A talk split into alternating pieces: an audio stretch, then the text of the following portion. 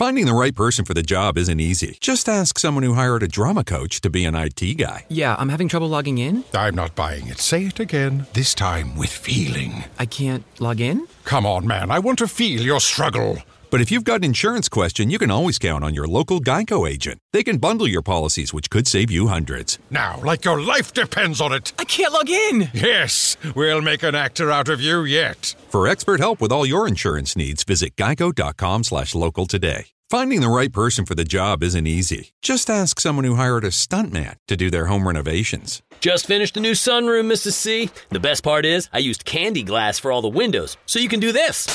And this. Doesn't hurt a bit either. But if you've got an insurance question, you can always count on your local Geico agent. They can bundle your policies, which could save you hundreds. And if you don't want to take the long way to the kitchen, the walls are breakaway too. See? For expert help with all your insurance needs, visit geico.com slash local today.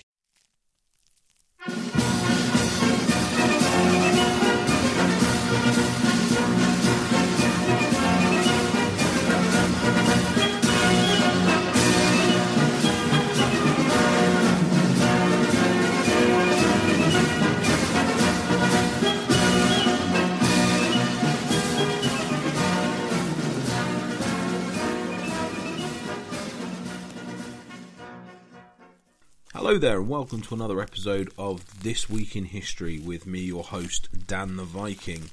I would like to start off this week with uh, a little bit of, let's say, housekeeping, and I would like to give a special thanks to the two, there are only two so far, I'm hoping to get a few more, but to the two uh, listeners who have left me a review on iTunes.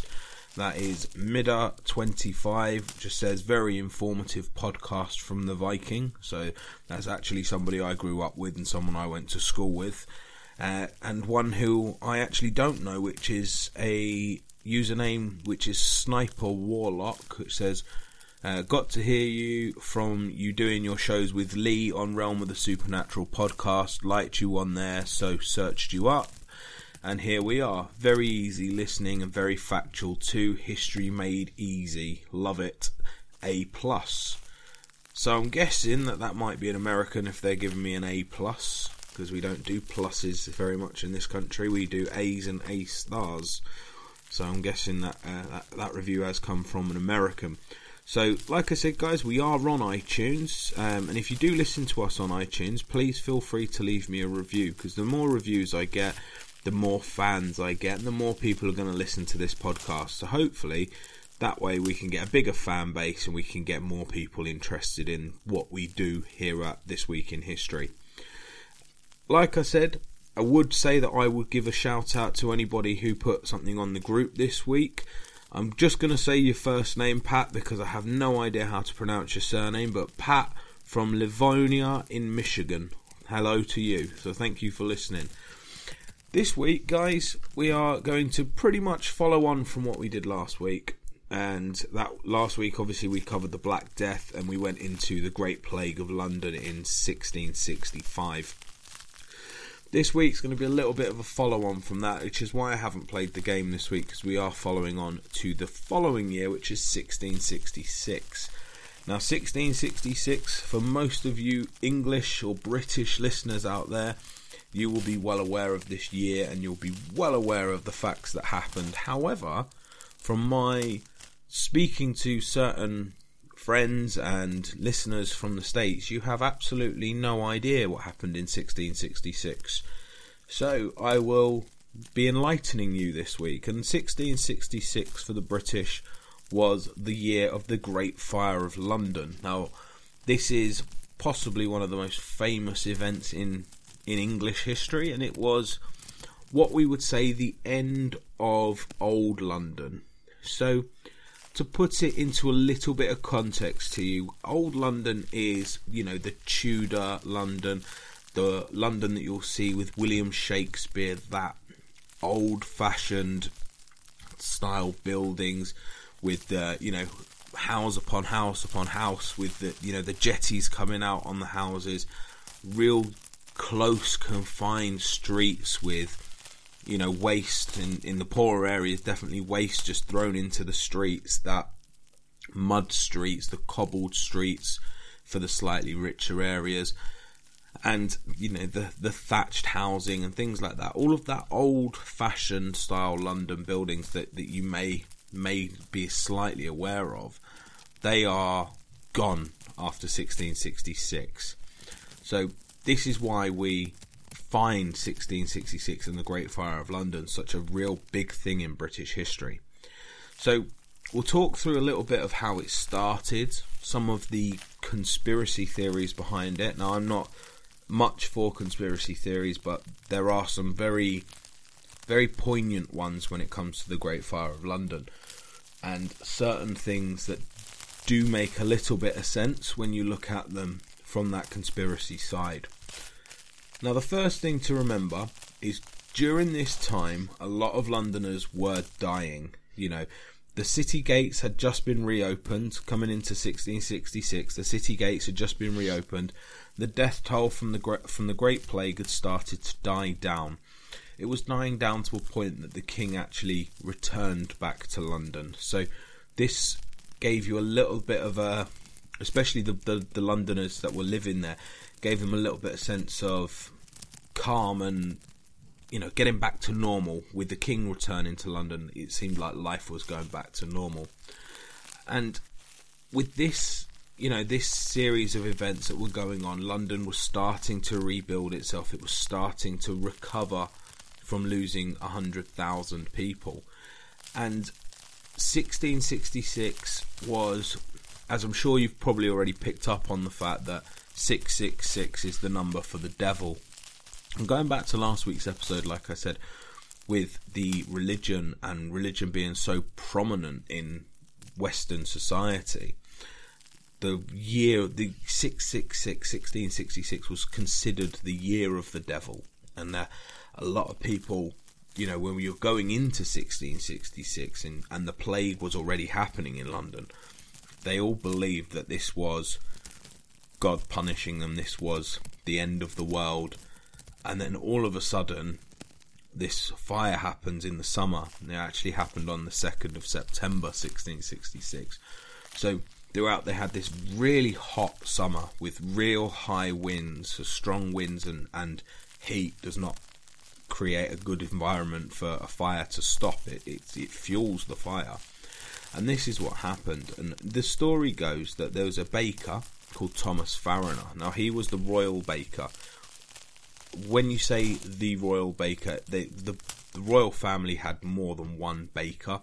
Um, this gentleman happened to live down Pudding Lane, which is it's a road in it doesn't exist in London anymore, but Pudding Lane would have been basically it was called that due to the fact that down this road there were cake shops and pie shops and bakeries and it was a slightly better area of London, and it had the, you know it was a bit more of a shopping area of London where people could go and buy puddings, and that's why it was that's why it was called Pudding Lane. The bakeries for the king were kept miles from where the king actually lived, and there was a good reason for this. Bakeries and delicatessens and things like that in this time were extremely dangerous places to work you're talking about an area or a work area where it's an open fire. These these were open kilns. They had the the old style, what you'd consider today as almost like a pizza oven. That style of building where they would cook the bread. Now, flour again is a very flammable material, which I wasn't actually aware of how flammable it was until I watched a few videos on YouTube of, of flour igniting. It's really flammable. And when you're talking about open fires and coal and things like that that are used to cook these breads and cakes and things like it does make you realize how dangerous it was.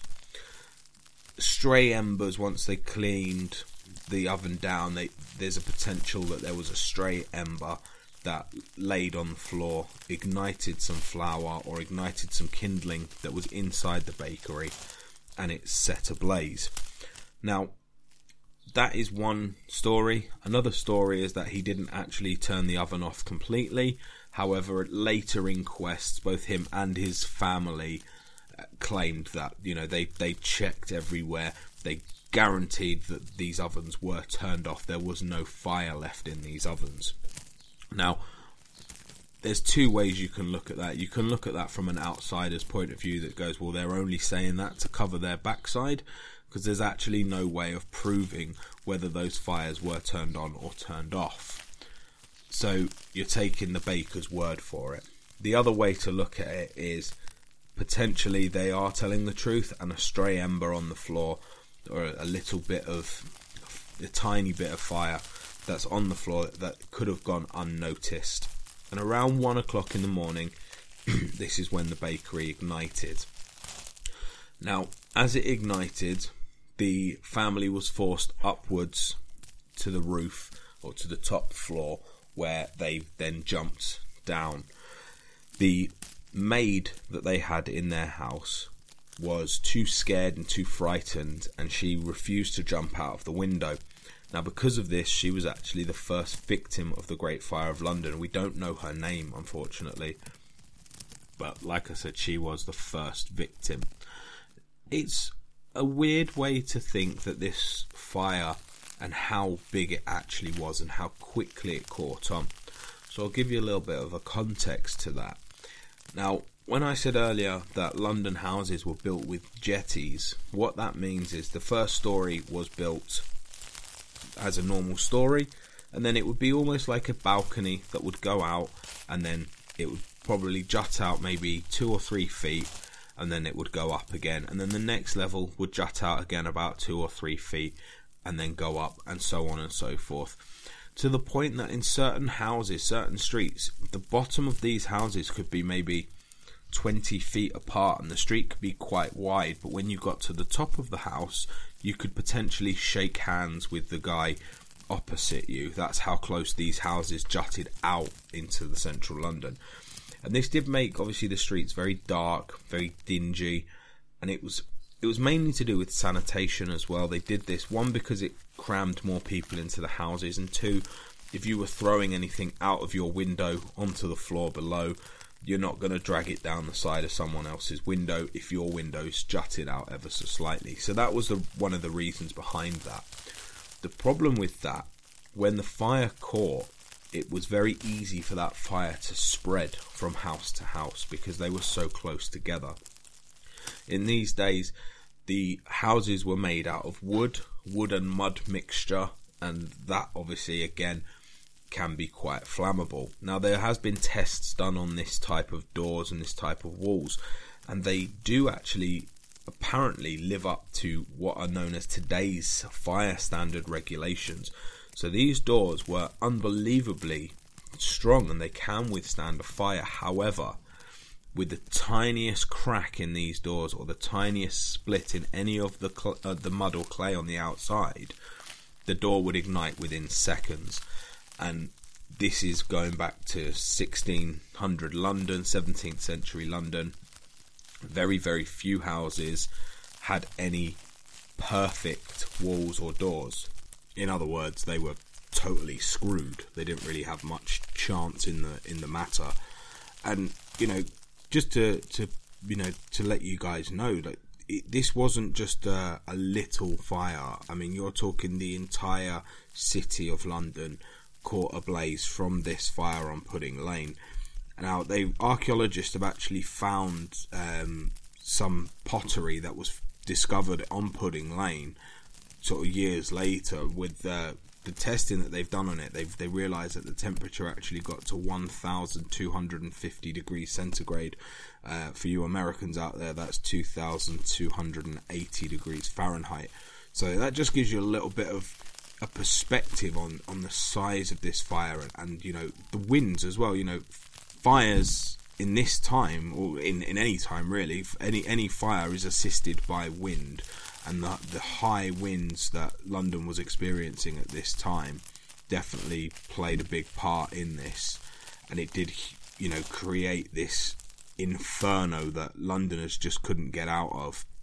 And like I said, with with it being the way it was, you know, it, it ignited very quickly, and it, it spread very quickly. Now, the Lord Mayor of London at the time was a man named Thomas Bloodworth. Now, he could have stopped this fire. Now, he actually visited the fire on Pudding Lane in the early hours of the morning. He was woken up and told this fire has, has started, and he was quoted this isn't my quote, he was quoted to saying, A woman could piss it out. So, he really didn't think that this was a big fire or that it was going to amass into this huge fire. You've got to remember this time period in London, fires were very, very common. You know, a lot of houses caught fire. It wasn't unheard of. You know, there was even a, a point that the, the mayor made sure that every house in London had buckets and ladders. So they were aware of fires in London. They, they, this wasn't something that they'd never known before. They you know, they really didn't think much of it at the time. Obviously, this was, you're talking maybe five, six o'clock in the morning. This fire had only been going on for a few hours. It hadn't really picked up that much pace. Now, the fire actually burned from Sunday, the 2nd of September, like I said, in the early hours, about one o'clock in the morning. It burned until Thursday, the 6th of September. So this fire went on for four days. So that you know, you can imagine a fire in a city that's that compact and that squished. You can imagine how how big this fire actually got. So, obviously, the first we know the first victim. Officially, there were only six deaths during the fire of London. Now, that can be debated. The fire obviously reached such a high temperature. It is possible that certain people were burnt alive and just couldn't, you know, the rem- there was no remains. They, couldn't be identified afterwards. Officially, like I said, there was only uh, only six deaths. The first one, like I said, we know was the maid for the Farriner house. The second confirmed death was actually a lady who was taking shelter in St Paul's Cathedral. Now, St Paul's Cathedral, if you, if anyone's seen the London skyline, St Paul's Cathedral is a massive, massive building. Now, the St Paul's Cathedral from the 17th century was actually bigger than the St Paul's Cathedral today. So that gives you a, an, an idea on the sheer scale of the size of this building. And it burnt to the ground. It had to be rebuilt, and it was a little bit in a in a bad way. It was under reconstruction anyway, it was actually being reconstructed by Sir Christopher Wren, and a few years before that, he actually was quoted saying that it might be better just to rip the cathedral down and start again. Obviously, this is what he did now. He, he had to, you know, design St. Paul's Cathedral basically from scratch. And obviously, he kind of got his wish, but probably not in the way that he wanted to. Obviously, now, like I said, St Paul's Cathedral is an absolute monument in London, and you know we have Christopher Wren to, to thank for designing that.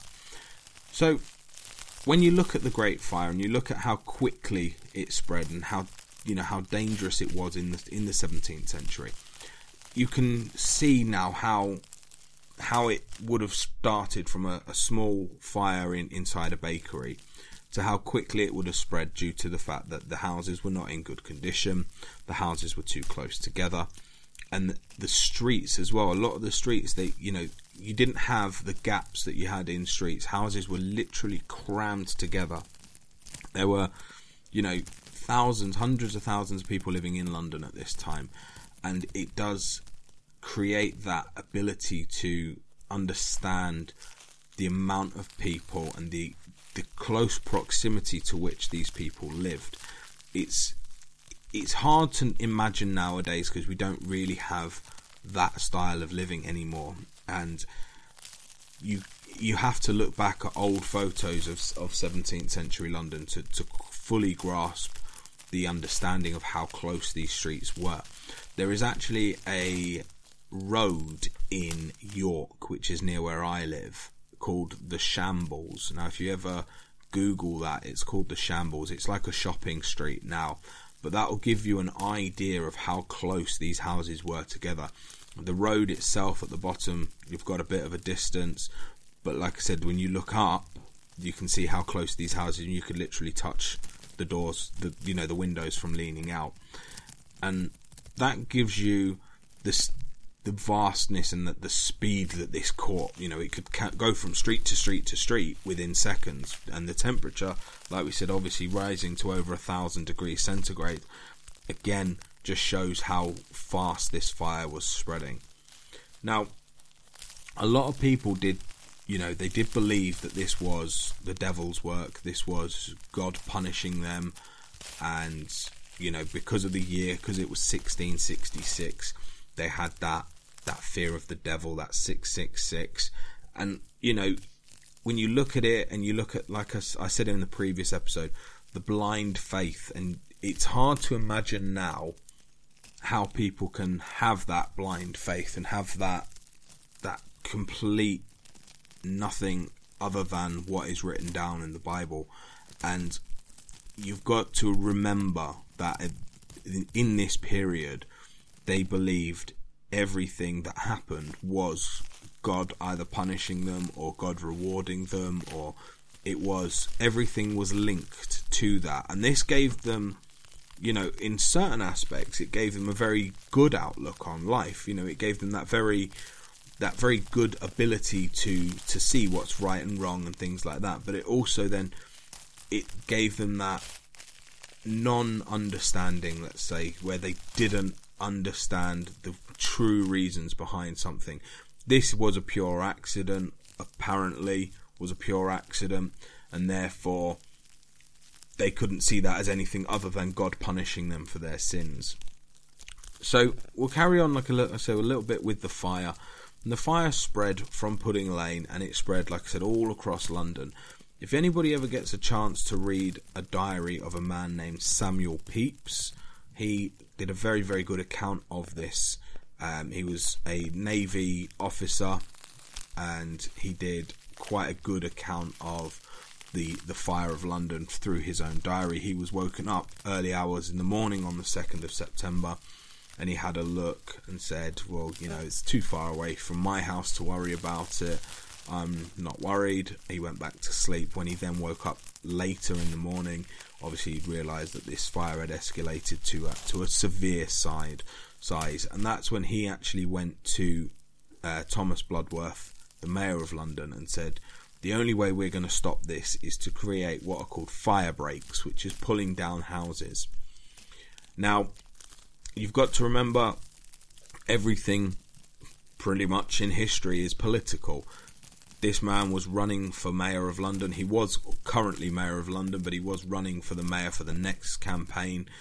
If he was to then pull it down, pull down houses of aristocrats or anybody who owned a business, or the, if he was to pull down the wrong house to stop this fire, then he could lose thousands of votes because he's upset the wrong type of person. So he was in a situation where he hesitated. He hesitated too long and then was left with no option and the fire had got out of hand and, and fire breaks wouldn't have worked. Samuel Pepys then went to the king and advised the king that the mayor wasn't taking control and that the king should authorize these houses to be pulled down. Again, something that takes a long time. As you can imagine, in every politics across the country, nothing is done quickly, everything takes time. And they didn't really have time to to sort this out. It was, you know, sort of tough almost. And you know, the the total devastation of London. I mean, it destroyed 13,200 homes. So that's and like I said, these are people where that's five, six, seven plus people per per house on one floor. You've then got two, three, sometimes four or five floors to each house.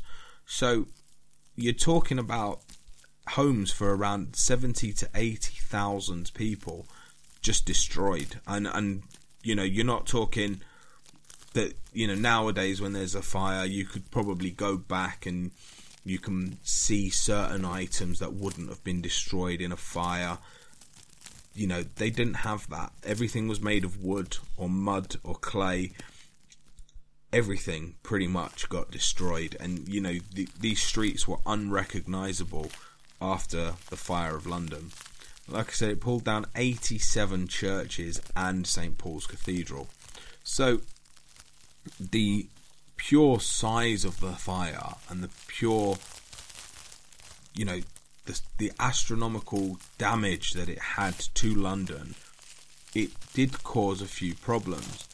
Now, like I said, it was very common that this was the baker Thomas Farriner's fault. This was everyone blamed him to start with.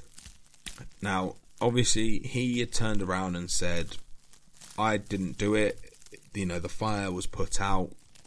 There were no fires in my bakery. And that started to cause a few rumours. Now, one of the biggest rumours was that it was arson. And this was, they, they believed, a lot of Londoners believed, that it was actually done by the Dutch. Now, at this time in, in history, it was the second Anglo Dutch War, so the, the war between England and Holland or the Dutch, which was from the 4th of March 1665 to the 31st of July 1667. So, during this period, there was a lot of hatred towards the Dutch. Now, the Dutch were, in the 17th century, I would say they were probably the power in the world. They were the biggest, although maybe not size of Holland is not, not necessarily the biggest in the world, but the, the Dutch Empire was was massive. The Dutch language was spoken all across the globe. They were, like I said, probably one of the most powerful countries or empires in the entire world at this time. Now, this did create a lot of fear that the Dutch had actually started this fire. And this was backed up. There was a couple of accounts from history that have stated that when they looked out their window, they could see fires popping up all across London at different places in London.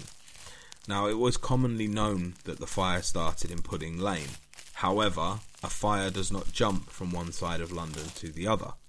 And this is where the speculation had come from, because possibly the fire could have spread from one side of London to the other, but it wouldn't have jumped.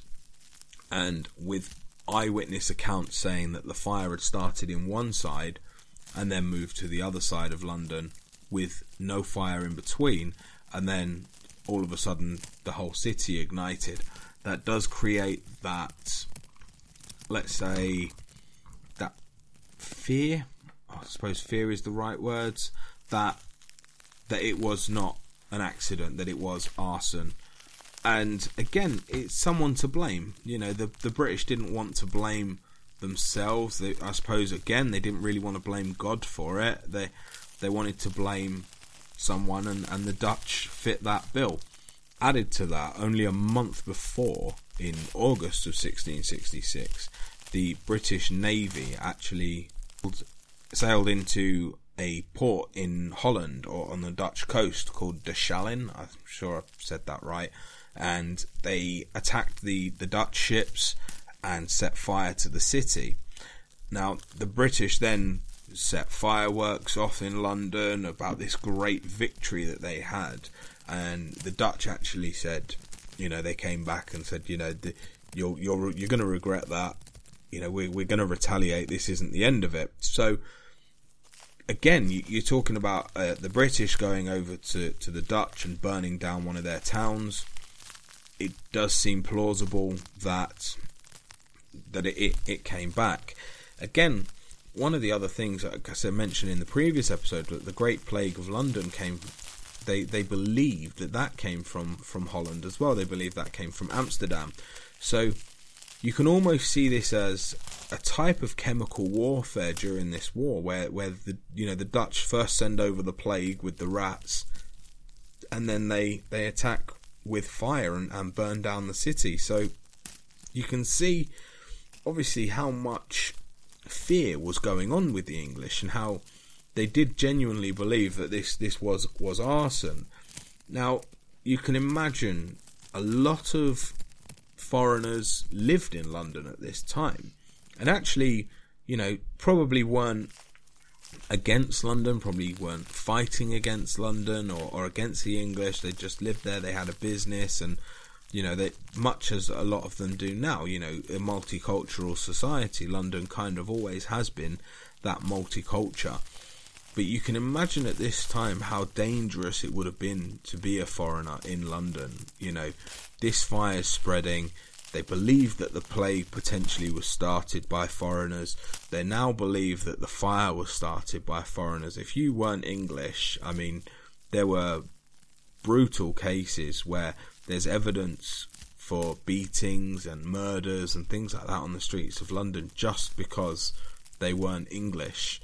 And that is, again, it fuels this fear that, you know, everyone who's not English is bad. You know, they they had that fear of they didn't know who it who it was, and therefore anyone is potentially an enemy. And that's, I mean, it's a wonderful tool in politics to create fear, but it doesn't always have the desired effect in the end. So, like I said, when we look at the fire of London and we look at the scale of the Great Fire and the fact that it did pretty much burn down the entire city of London, which the city then had to be rebuilt. You know, it was built from the ashes of old London, and that the hard thing to to realize is how much London looks different now to what it what it used to look like. It's just a completely different city. The scary thing with it was obviously for a Londoner, you know, like I said, there's eighty around eighty thousand people that were homeless and they had to leave the city. Uh, the king actually turned around and you know put out royal proclamations that he wanted people who lived in towns further afield to to take in Londoners to look after them. You know they they ended up camping on in hills and things like that. It was for for a few months after the fire was quite a scary thing. You know, Londoners didn't have anywhere to live. They were in tents. They were sleeping with people who lived further afield. You know, they didn't actually have a home, and until London was rebuilt, they they didn't have anywhere to live. So you you look at the the devastation that the fire caused, but I don't. When you look at the the death toll, said, officially there was only six people that died in the Great Fire of London. So that does make you sort of think, well, you know, it can't have been that that bad to human life. Well, you know, 80,000 people homeless for a, for a long period of time is quite bad.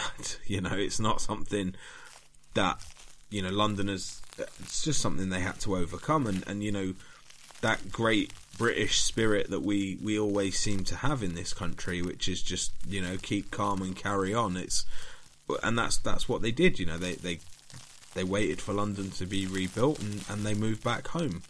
And that is something that, for me, as, as you know, being British, I you know I think that is quite proud about that. You know, I am quite proud to, to sort of say that is our mentality. A lot of a lot of British mentality is, you know, keep calm and just carry on doing what you're doing. You know, things will things will be all right in the end. And I do have that mentality a lot, and I you know I do think it's a good a good trait for for us British to have. You know, we don't we don't have many things to be proud of at the moment, and I think that's definitely something. So we'll go back to a little bit of the fire. Like I said, we'll, we'll go back to sort of the aftermath of, of the fire and, and how hard it was for the British to to deal with. Now, like I said, you had that that first instance where obviously Thomas Farriner was to blame, and then they blamed a a couple of you know the Dutch, any foreigners, things like that. They they blamed the Pope because at this time Britain was um, or England was a Christian Church of England country, not a Catholic country. You know they they accepted confessions from there's a, a guy called Robert Hubert, a French watchmaker who confessed to, to causing the fire. There was, um, you know, he he wasn't. It's harder. hard way of describing. He was, let's say, simple-minded. He wasn't all there, and they accepted his, you know, oh yeah, he definitely did it because he's confessed to it, and and he ended up being hung for for it, and he, you know, potentially he just didn't he didn't have anything to do with it. You know, they didn't really. They were just looking for someone to blame, and the blame, the blame train. You know, that's where it went. You know, they went for this guy, then they went for the Dutch, then they blamed the Pope, then they blamed the French, and it was. You know, if you weren't English, it, they blamed everyone other than than the person who potentially did start it, which is Thomas Thomas Farriner in, in his bakery. So it does throw a few a few problems and, and a few issues that, that London didn't really know what to deal with. You know, they, they they failed with fighting the fire. They didn't react quick enough. They didn't you know, they didn't do anything to, to sort it. And it, again, this goes back to now, I've not got any historical evidence to suggest this, but this is my personal opinion.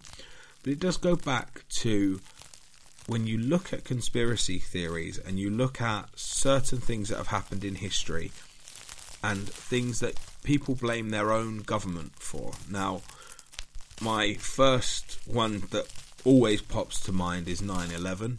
Now, I have listened to conspiracy theories.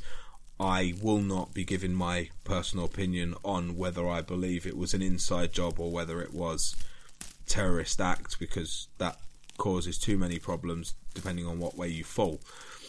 Now, but it does raise that question as to could the British or the English government have caused this fire themselves and could they have sparked it themselves? Could they have done something to clear some of the poverty out of London?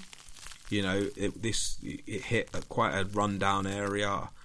It you know it destroyed that that poorer side to London.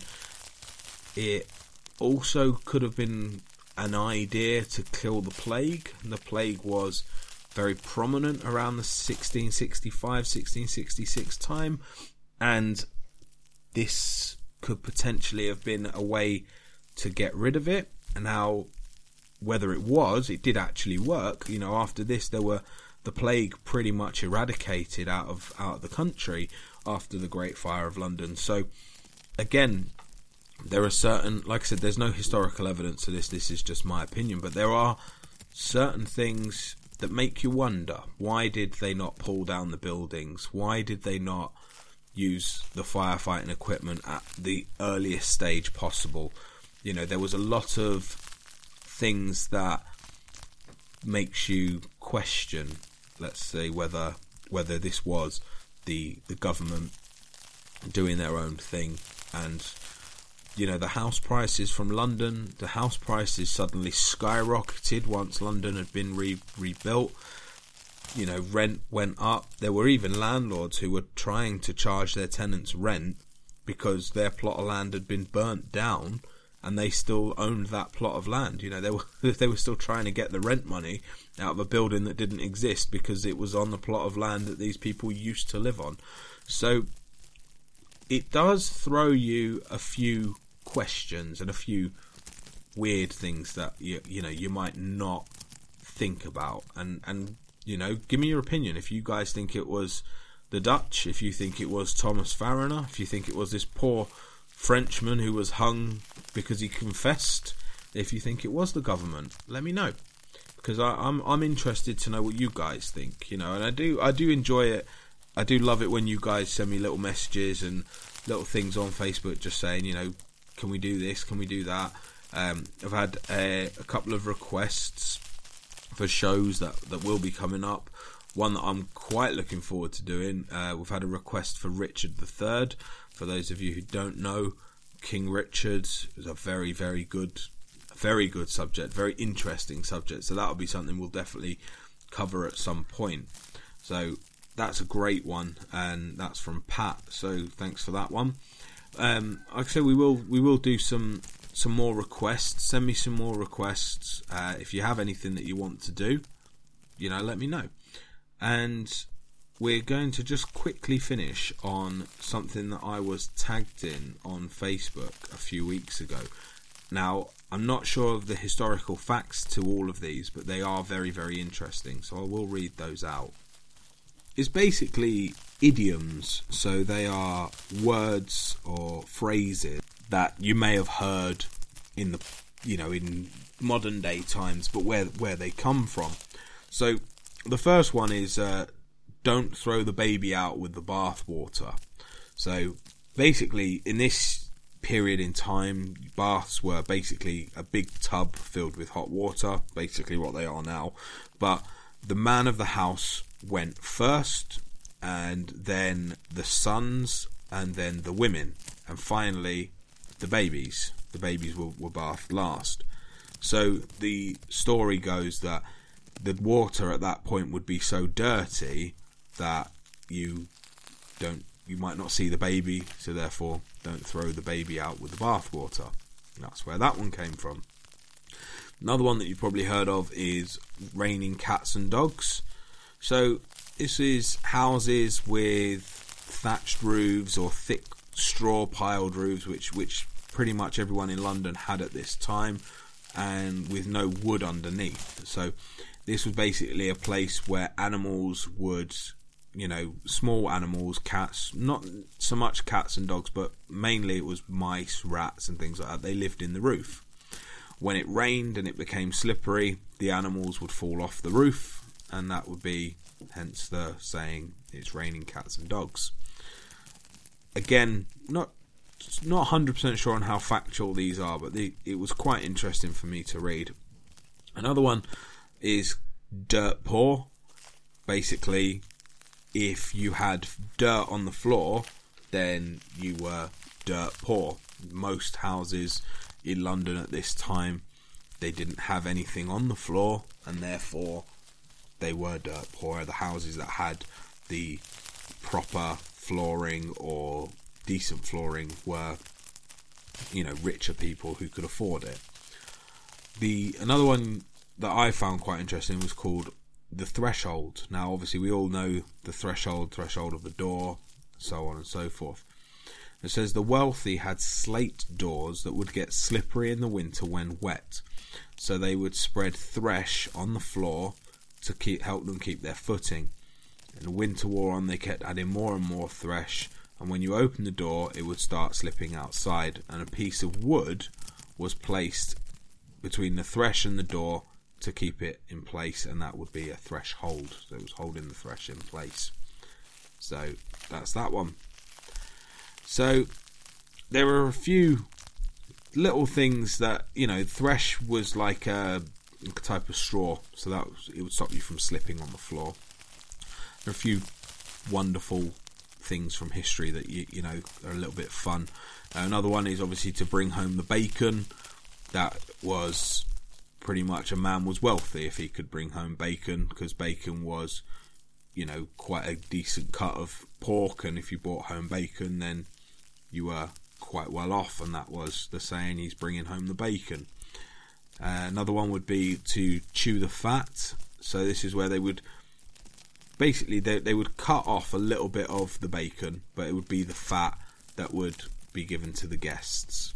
So that would be where they would cut it. If you had friends and family round, then you would cut parts of your bacon off and, and let them, you know, share it with the with everyone else, and that would you, you'd sit around and chat, and that would be chewing the fat. So, like I said, there are certain things there that are a little bit more a bit more fun, I suppose, if if that's the way you want to see them. But like I say, it's just uh, gives you a little bit of an insight to that you know 16th 17th century sayings that are still being used today. Now they may not have the same meaning as they do today as they did then sorry but they do definitely you know they are definitely still used. Um, i mean raining cats and dogs is used constantly in england because it's constantly raining. So you know we it's it's interesting i say more than more than anything so we're going to leave it there for this week and you know hopefully on a on a lighter a lighter note in the next couple of weeks. You know, hopefully it will get a little bit better, and and the world is starting to recover from this. You know, it's a scary time out there, and I do hope that all my listeners and and you know your friends and families are all staying safe. And you know, I don't want to, you know, don't want to hear any any tragedies. You know, stay inside, stay safe, stay listening to my podcast. Get keep yourselves, you know, keep yourselves isolated unless you have to go out. And you know, hopefully people will start listening. You know, the problem is this. You know, we're not going to learn from it if we don't listen. And I do hope that you know you guys, at least, like I said, like I said in the last episode, I, I hope at least my listeners are are paying attention and, and you know doing what they what their government's telling them.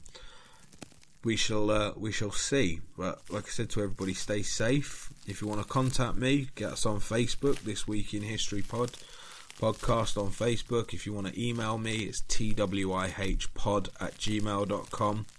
And like I mentioned in the last episode, we are starting Patreon within the next couple of weeks. Now, like I said, I think my first, the first few episodes on Patreon will will cover the greatest Briton as he was voted, which is Sir Winston Churchill, and that will probably be a three or four part episode um, you know, with like I said, it's not something you could do in one episode, so that'll be on Patreon. I believe the starting price for Patreon is two dollars a month, so it's not, you know, it's not astronomically expensive.